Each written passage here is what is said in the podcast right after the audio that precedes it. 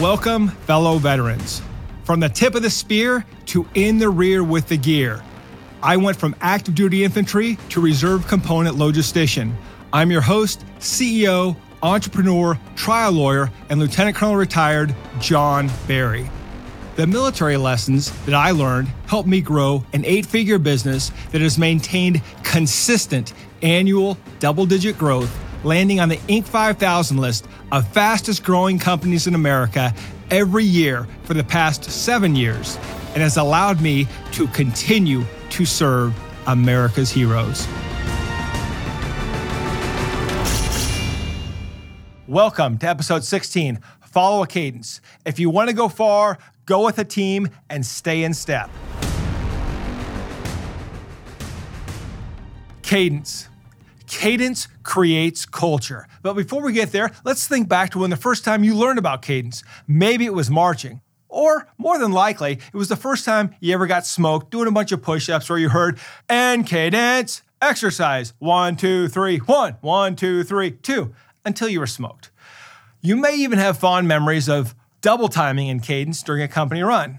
And you probably have horrible memories of that division, brigade, battalion run where you were the company in the back and everyone was doing the airborne shuffle to fourteen minute pace and you're feeling the accordion effect where you're walking one minute and sprinting the next. Cadence is important. And the reason why cadence is important is because it keeps us aligned. It prevents bottlenecks. It helps us to work as a team. And when we're building a culture, we don't want it to happen by accident. We want it to happen as part of a cadence. And so at Barry Law, some of the things that we did to establish our culture was to have that cadence. The first thing, Monday morning at oh eight hundred, we had stand to. And that's based on Rogers Ranger stand to. And you probably remember this, where you were in a patrol base, pulling security right before Before sunrise. That's our stand to, and that becomes part of our culture. Similarly, we have a leadership meeting that meets every Tuesday, eleven o'clock, only one hour. There's a very tight schedule, an agenda that is always followed, and we never miss the meeting. That becomes part of our culture. We start on time,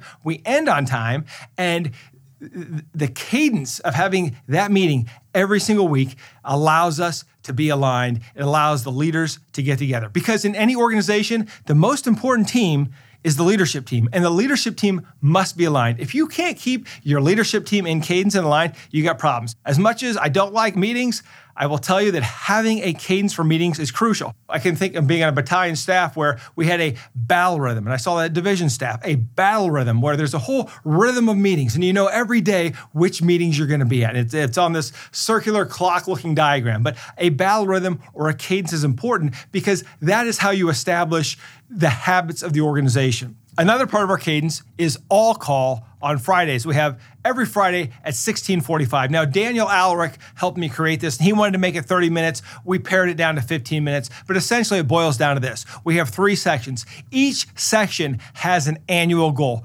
Every Friday, we measure the progress towards that goal, and we publish it to the entire organization with the entire organization present, so we all know how we are progressing. That is just part of our cadence. And then we break down the major wins for the week. We celebrate those wins. We then have a safety brief. After the safety brief, we do a three-toast salute to those who served and continue to serve, to the family members who serve along with us, and to those who made the ultimate sacrifice. After we have those toasts, everybody leaves for the day, which usually means they hang out, socialize, and get ready for the next week. Once again, this is all part of a weekly cadence. We also have a monthly cadence, a quarterly cadence, an annual cadence, but you get it. It becomes part of the culture. It is how we do the things. It's when we do the things. It's where we do the things. This is how the cadence develops the culture. Once everybody falls in line with the cadence and we're all in step, everybody's present for meetings. Everybody contributes at meetings.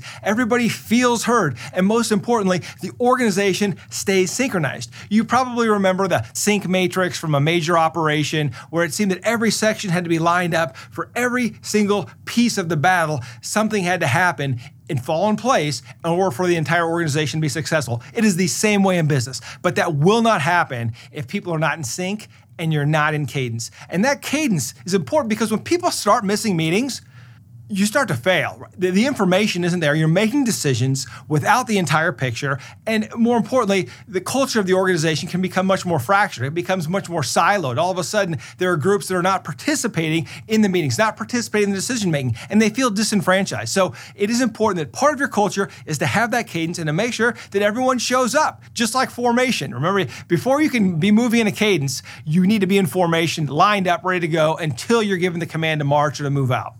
When you're in cadence, you're building that organizational alignment.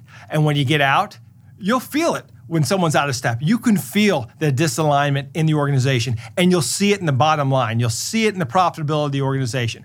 Because once you get out of cadence or out of step, you're going to see bottlenecks in the organization, and you're going to see team members stumble. One of the challenges that as the organization grows and it gets out of cadence, you may have a marketing team that is bringing in a ton of leads that the sales team is not adequate to close, or worse, you're selling a bunch of goods, but you can't deliver because there's a bottleneck in the distribution point. But look, cadence is important to an organization, and it's important because we can only move as fast as the slowest team member. And more importantly, we know that if we get out of step, we as an organization are going to stumble.